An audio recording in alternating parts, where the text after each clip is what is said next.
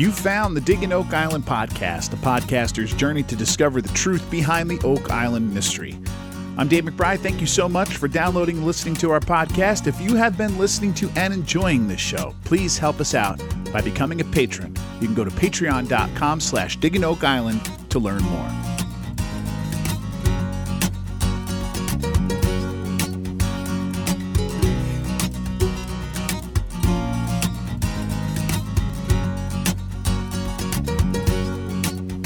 All right, first let me give a shout out to our two new patrons from this week, Michael and Steve. Thank you guys so much for helping keep this podcast going. I am absolutely flabbergasted by the amount of support we've been getting over there on Patreon, and I can't tell you how much it means. Certainly keep me going and keep doing this podcast for as long as you guys need me to. Now, I like to start off these shows with answering some of your questions, so let us begin with the aforementioned Steve, who also wrote me on Patreon, and he said, "Hi Dave, just signed up for Patreon, something I was planning to do for a while. Then your latest podcast pushed me over the edge. Really enjoyed the show and started listening last year. I live in Bangkok, Thailand since 1991, and I work in international business. Your podcast helps keep me connected to my roots and is a welcome relief compared to all the chaos around the world today. Some interesting connections I would like to share, kind of like a sixth degree of separation. I'm from Jesuit Bend in deep South Louisiana. My mom's folks were Acadians expelled from Nova Scotia and settled there over 100 years ago. I'll be checking out your jazz show. Hey, I'll mention more of that in a bit. I love the Jean Lafitte connection and jokingly say that Oak Island treasure was moved to Louisiana by Jean Lafitte. Lots of stories about buried Japanese treasure here in Thailand, including in the area nearby the village where my wife is from. But the connection which pushed me over was your last podcast where you said yours was a Pittsburgh pirate household. I've been a diehard fan since 1972, so you know the suffering I've endured over the years. As I said, I was planning to sign up, but being a fellow Pirates fan, that was the icing on the cake. Keep up the good work. It's appreciated. Have a great day. Look forward to the next show, Steve." Again, Steve, I can't thank you enough for your donations on Patreon. It means everything to us. And thank you so much for writing in. It's just easier to do all this than type you back. So I thought I'd just answer you here. You are not the first person to bring up the Pirates connection. And it has nothing to do with Oak Island and Captain Kidd. We have a friend of ours that is a very... connected to the Pirates. He works for the Pirates, and he's very, very close friends of ours. And so as soon as he started working for the Pirates, which was only a few years back, me and everybody in this household became diehard Pirates fans. And I got to tell you, if he should ever leave the organization, which he eventually will, I'm sure, it's difficult to imagine not rooting for the Pirates. A great organization. We went out there to Pittsburgh. I love that city. And I love the stadium. Absolutely amazing. Anyway, also, you mentioned the jazz show. Yep. Bourbon Street Bistro, 2 p.m., WDVR-FM. Tell Alexa to play. 2 p.m. on Wednesdays, tell Alexa to play WDVR, and you'll hear me doing that. And, of course, I've expounded many times, if that's a word, on this podcast about Jean Lafitte. I love it. Anyway, thank you for your message, Steve. Come join us over on Patreon this week, if you can, for our live discussion. That happens as the show is airing in the U.S., so at 9 o'clock Eastern time in the U.S. I'm usually on the Patreon, just sort of throwing in some comments and answering some questions during the show. Anyway, let's go now to another friend, Daniel, who writes, "I thought the season premiere was one of the most exciting episodes ever. It is amazing to see how advanced this search has become. With all the equipment and people they have brought on board, it is truly mind-blowing. Also, I noticed the attitude has changed. It seems to have gone from, at least in mindset, from a treasure hunt to a recovery operation. Even Craig, who seems to parse his words very carefully, talked with an almost certainty to the drill crew about bringing up gold.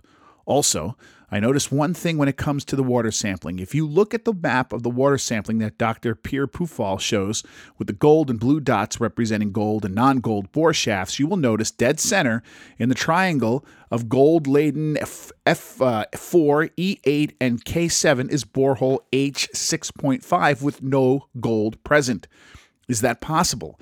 I don't see how at least Marty didn't ask about how that could possibly be true." Well, he did, because in the let me stop here, right? He did do that because in the for the time where he's talking to Pierre Poufal, he mentioned something. I think it was Marty. He mentioned something about the fact that, you know, not seeing it in every one of these boreholes makes you think that this is not natural. So he did notice that. I just think what we were looking at in last week's show was a little sort of maybe even a bit premature, right? Because we're just sort of getting initial numbers and not much more than that, really. This is just the kind of thing that we also, as we move forward with this kind of stuff, this is just the kind of thing we really don't get all the time. It's often glossed over. Stuff like, why is it here and not there? That kind of stuff, you generally don't get that in there. And we're forced here to sort of speculate. I do think, however, Daniel, just to go back to something else you said, that you're right about this attitude of treasury hunt and now to a recovery, and it really makes me nervous.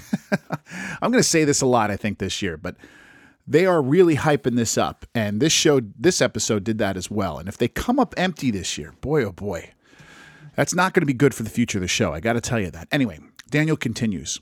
Your first podcast of the season was awesome. I chuckled after a few minutes in realizing how much I was enjoying your deep dive, detailed dissection of the show. Deep dive, detailed dissection. Daniel, great alliteration. Anyway, it continues. You mentioned you didn't quite get why they were comparing the samples to seawater. My thoughts on this are that Dr. Poufal mentioned that if you looked at seawater with a powerful enough equipment, you would see every element in the periodic table. If you look at freshwater, you would only see the elements leached into that sample. I believe they compared the two only to give some sort of reference. We can compare it to other samples which were zero, but that doesn't really give you a sense of how elevated the levels really are. Okay, let me stop again here and maybe repeat myself a bit. These are the kind of things we don't really, how do I put this? We don't hear this stuff, and that makes me nervous, right? Why not tell us exactly what this means? Why not tell us exactly these things? Why is there some in this hole and not in this one? Could there be a natural explanation? Why not compare this to an actual sample? Why bring us this stuff, this gold in the water stuff, without having a, I don't know, drill a hole on the other side of the island and tell me what that reads. Give us a good comparison. Find us some archive data, anything. Give us a real comparison. That kind of lack of information is what fuels skeptics and critics. And I guess to some extent makes this podcast necessary.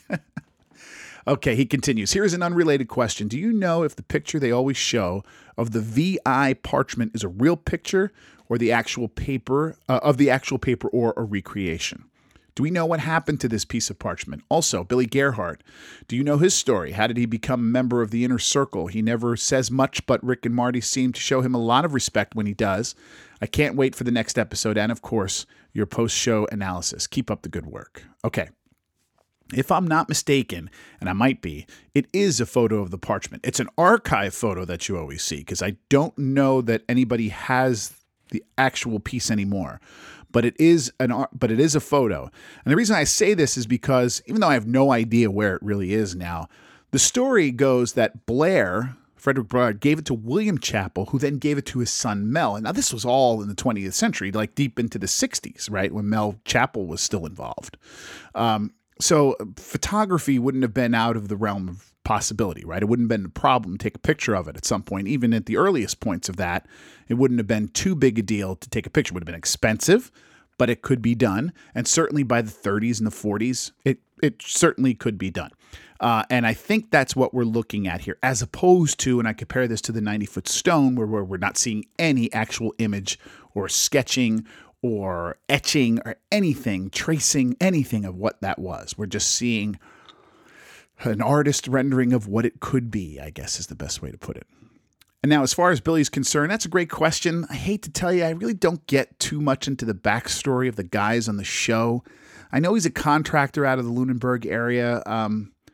I'm not sure if he had any connection pre-Lagina to the island. He's does home improvement contracts and stuff. So I'm sure he was the nearest guy with the kind of equipment they needed and the kind of guy who can operate it.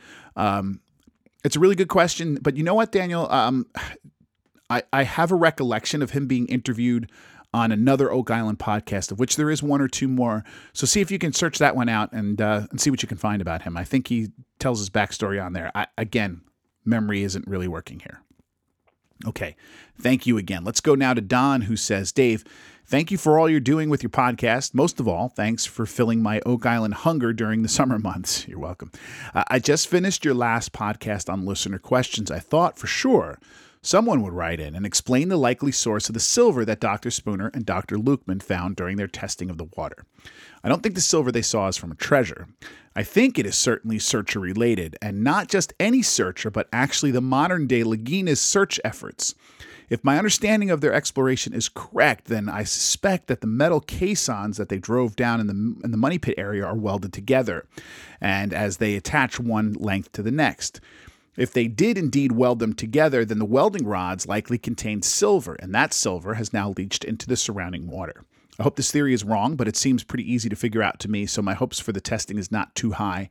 But I hope Rick and Marty can prove my hypothesis wrong. Thanks again for all you do, and hopefully this year is the last year of your Oak Island podcast. Don in Atlanta. Don, I can't imagine that, but who knows? I mean, 220-something years, this could be it. Don, you sent this before last week's episode, and I'm sorry I didn't get it in the last show, but I wonder if after the revelation of the possibility of gold down there as well in last week, if you'd still maintain this hypothesis. Also, I'm not at all sure that these cans are welded together. I don't think they are. I think they're kind of tongue and groove together.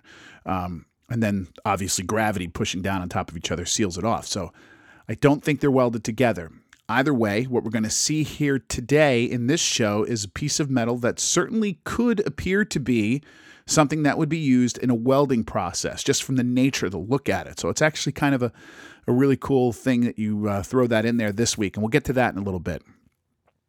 We're certainly going to learn more about this in the coming weeks, so check back with us later in the season and tell me what you think then.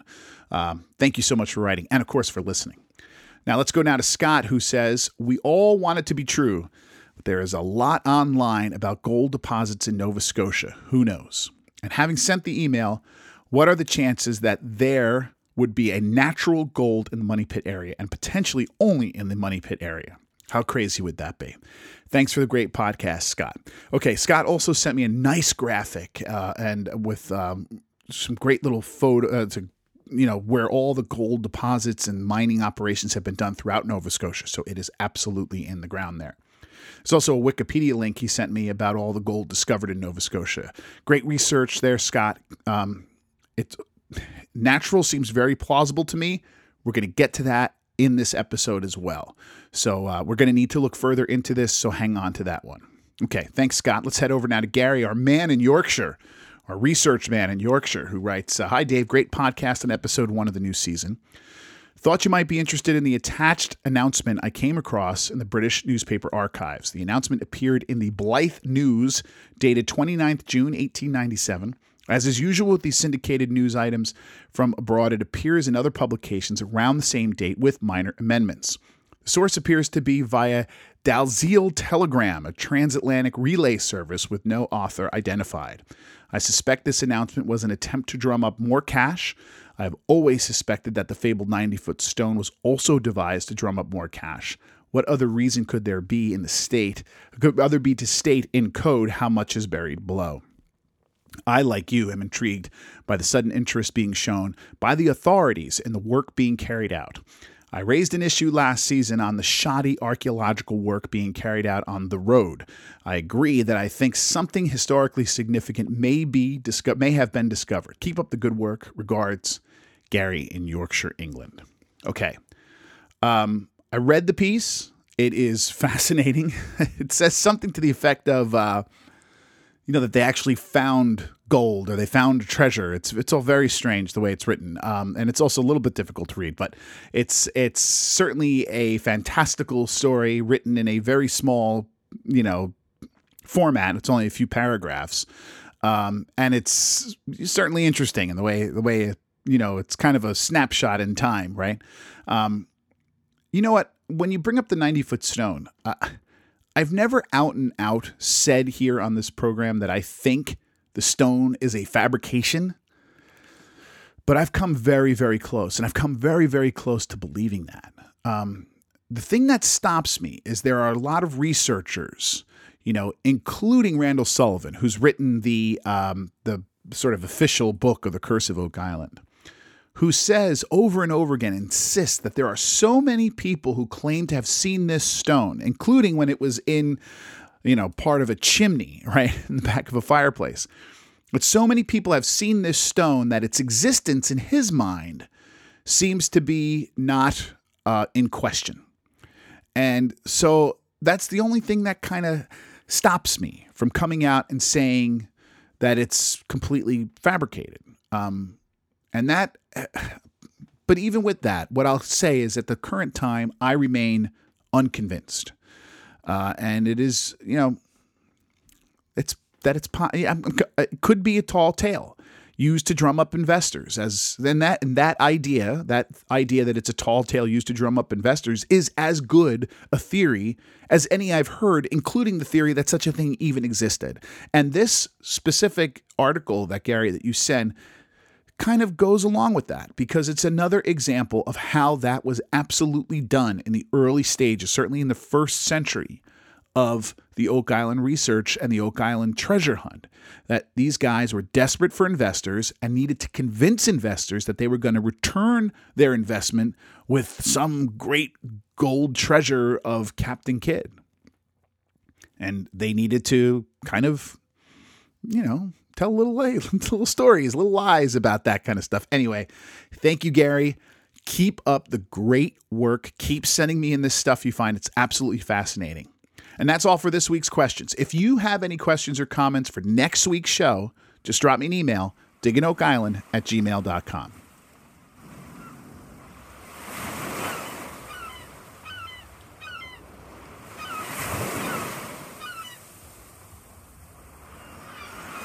All right, it's time to get into the episode. Season 9, Episode 2, called The Gold Medal.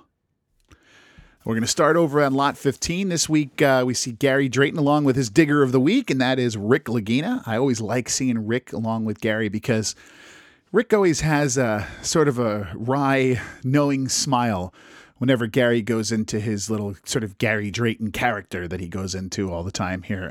And I always laugh whenever I see Rick just sort of looking at him like he's crazy.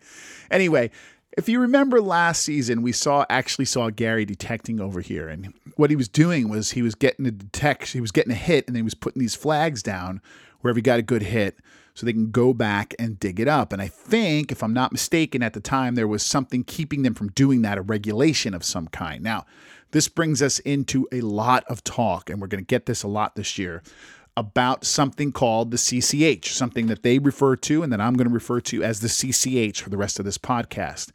And that stands for the Nova Scotia Department of Communities, Culture, and Heritage. And what we find here, we talked about this last week, what we're really getting here is that the government has well and truly stepped into the picture in this, right? Basically, the long and short of it is this.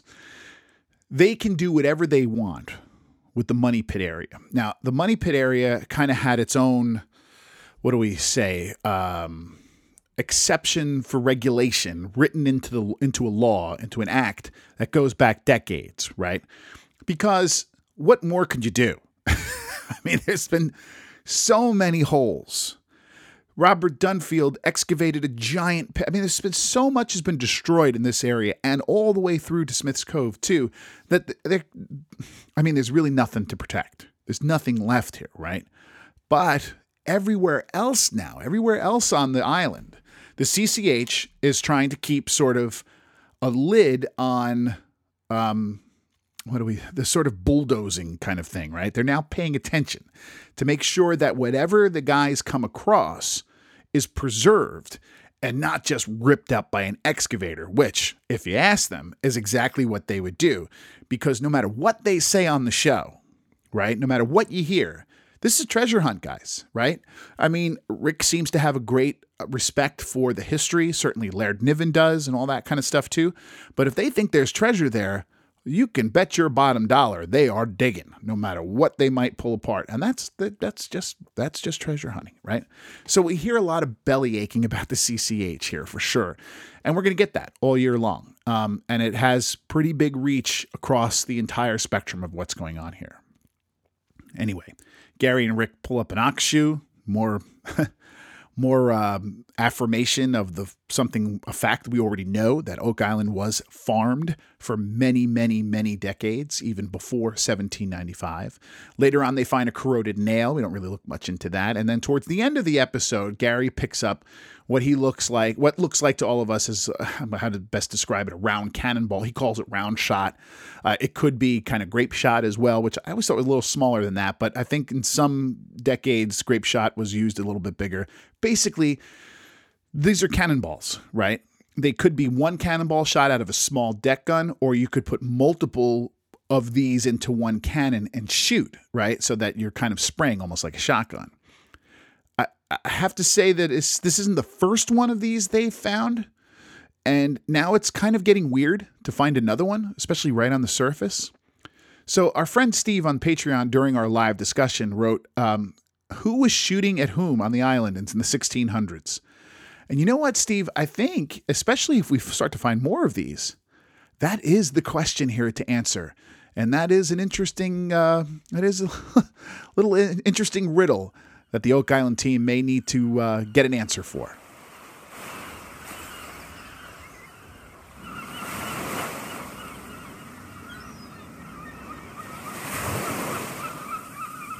Okay, let's head over now to the swamp, where the guys are joined by Laird Niven, clearly now the man in charge over here, right?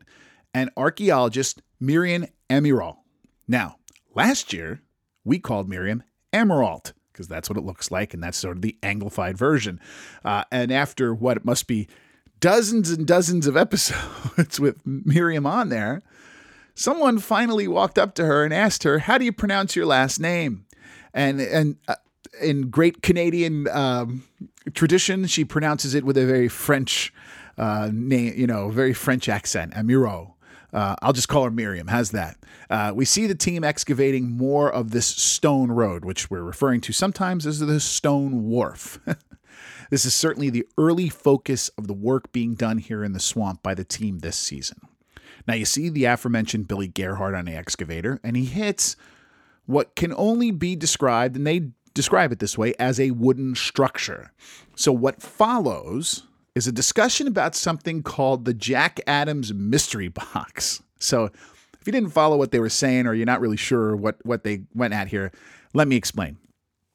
Fans of the show will remember this mystery box. It's been mentioned more than once before. And in fact, the first time it was ever mentioned goes back all the way to the early part of season one.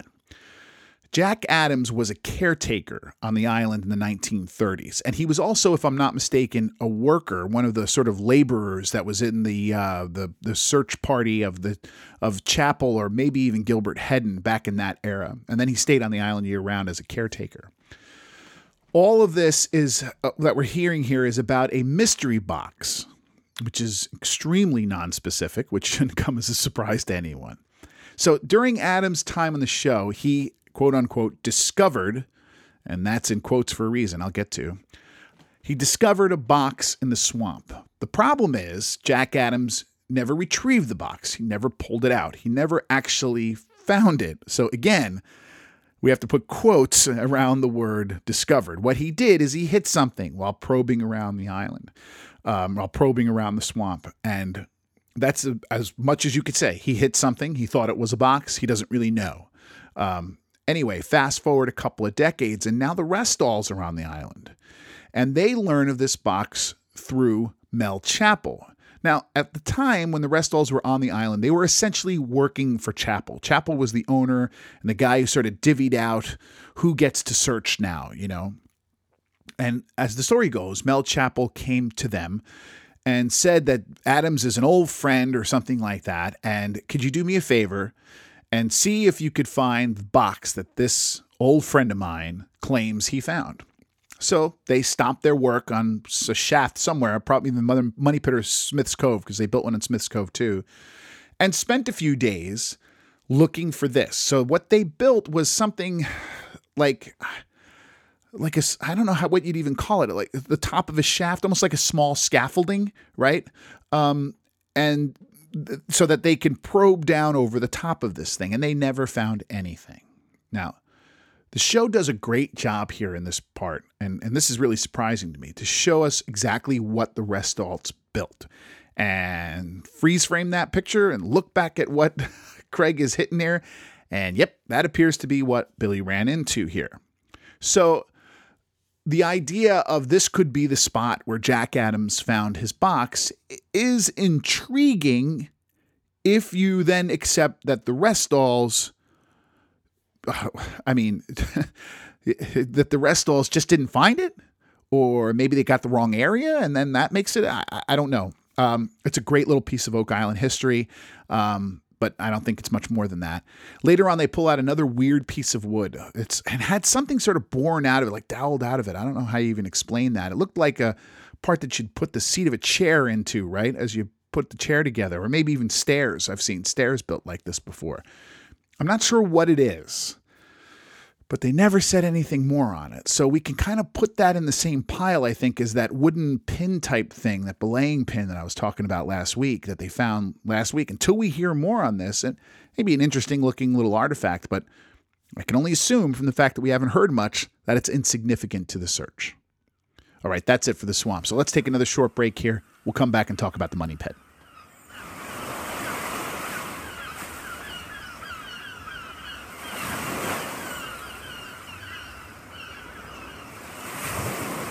So the show actually begins over the money pit, where we see them probing around hole C1. This is the Charles Barkhouse hole from 2015, where they found on a camera a potential piece of gold. This is also the spot where these traces of gold and silver have been found. The C1 is sort of the most popular borehole for the show, where these traces of gold and silver have been found. So that's kind of the point that they use as sort of the marking point for us. Now, according to Steve Guptill, what they're doing here is they're actually following this trail of wood that they found some of last year and now to this year as well, in between under 85 feet and above 100, I think. The hole they're digging is called D2, and it's about 8 feet southwest of borehole C1. Marty says something really fascinating here that made me stop, rewind it, and watch it again. He says in one of his talking head moments here that Dr. Spooner concluded he, quote, could not find a natural source of the gold and silver, end quote. Now, man, there is so much left out of that. Really? So Dr. Spooner did something, got some sort of data set, did some sort of research, maybe took samples from other places, maybe has other reasons, and we didn't to conclude that there's no way that these readings could be natural. And the only thing we get out of that process, the only thing we hear out of that reasoning, is this one line, this one sentence from Marty that just puts it out there that, oh, must not be natural. Oh, I mean, come on. I don't know, man. I understand trying to make an exciting show, but if that's really what he concluded, why isn't it exciting for you to show us how he concluded that? Maybe they will. Let me not go too crazy on this. Anyway, down below 88 feet here in this D2, they pull up a sample of with a lot of wood in it. They pull up these bags with these little core samples, and they find some of this wood, and in there also a piece of metal that appears to be encased in cement for some reason, although it's hard to tell because they're chipping at it with their fingers, and you never really get a good look at it. That, of course, brings up whether this could be a piece of the chapel vault, or perhaps just something searcher-related. Now, the conclusion a while ago was that maybe with one of their giant caissons, they had moved the chapel vault, so I assume they could also have chipped it, destroyed it, anything like that. So all of that could be possible. They're also speculating that it could just be searcher-related, and that goes back to, I think, the question earlier in the show, in the podcast here, about whether or not the silver could be from welding the cans together. Well, I can't imagine that's the only thing they would have welded together in the 200-year history of digging things down there. I mean, it certainly is a piece of slag. It looks like a piece of metal. They don't really defining what it is or what it could be used for. You really can't. So it could be anything in my mind, and maybe that's it. Maybe it is searcher-related. It's a lot of speculation here, but it's really impossible to tell exactly what we're looking at and why. Anyway, later they take this piece to my new favorite place on the island, the archaeology trailer, to be tested. And the analysis shows plenty of different metals, including bits of gold. Now, I'm not going to pretend I know what this means, but it's hard to not speculate wildly here and to finally start being swayed by that kind of wild speculation. Dr. Spooner kind of says it best, where he says that the results are, quote, provocative, right where you would expect to find provocative results. Meaning this is the depth we'd be looking for the money pit, right around 100 feet. And here we are finding things like this. Now that seems like a heck of a coincidence. Who knows?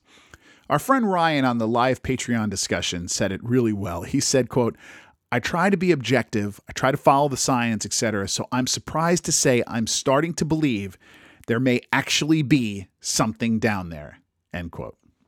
I mean, Ryan, I hope, fingers crossed.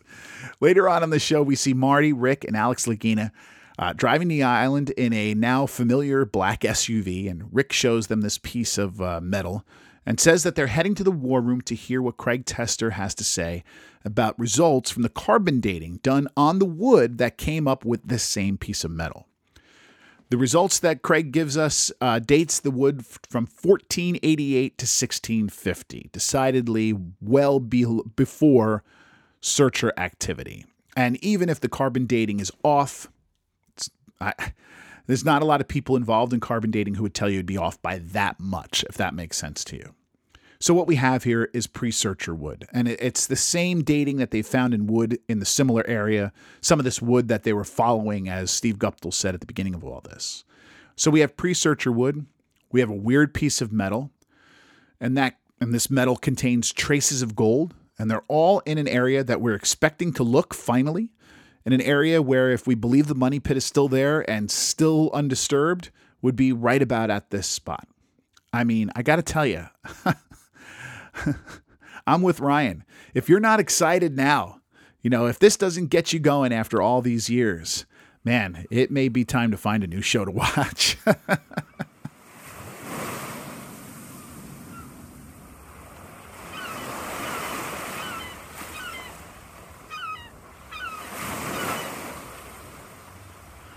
All right, that's going to do it for another episode of the Digging Oak Island podcast. Shameless plug time.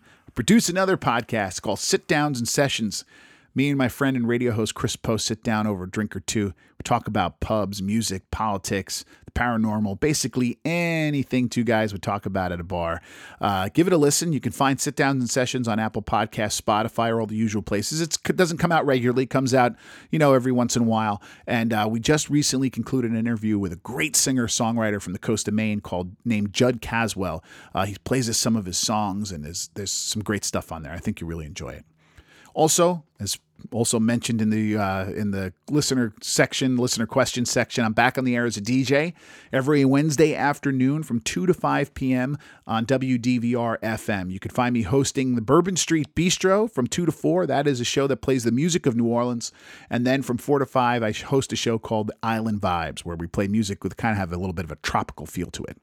You can go if you're not in the West Jersey, Eastern Pennsylvania area. If you are, you can tune into 89.7 FM WDVR, or you can listen anywhere in the world, WDVRFM.org, or you can just tell Alexa to turn on WDVR, apparently. That's what they tell me. I don't know. I don't talk to Alexa. And don't forget, you can really help out the show by going to become a patron. If you think that this show is worth like $5 a month to you, then head over to patreon.com/DiggingOakIsland to learn more on how you can help. Also, if you're enjoying the Digging Oak Island podcast, I ask that you please give us a 5-star rating on Apple Podcasts or anywhere you get your shows. Thank you so much to everyone who's done that already. I really do appreciate you taking the time to do that, and I certainly appreciate the kind words.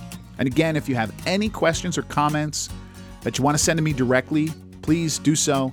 DiggingOakIsland@gmail.com. Keep in mind, I'll probably answer it here on the show, so if you don't want me to do that, you don't want your question read aloud to the audience here, then just leave me a note of that, and I'll do the best I can to answer you privately. Don't forget, follow the show on Facebook and Twitter. Just go to @Digging Oak Island. And until we speak again, I'm Dave McBride. Thank you for listening to Digging Oak Island.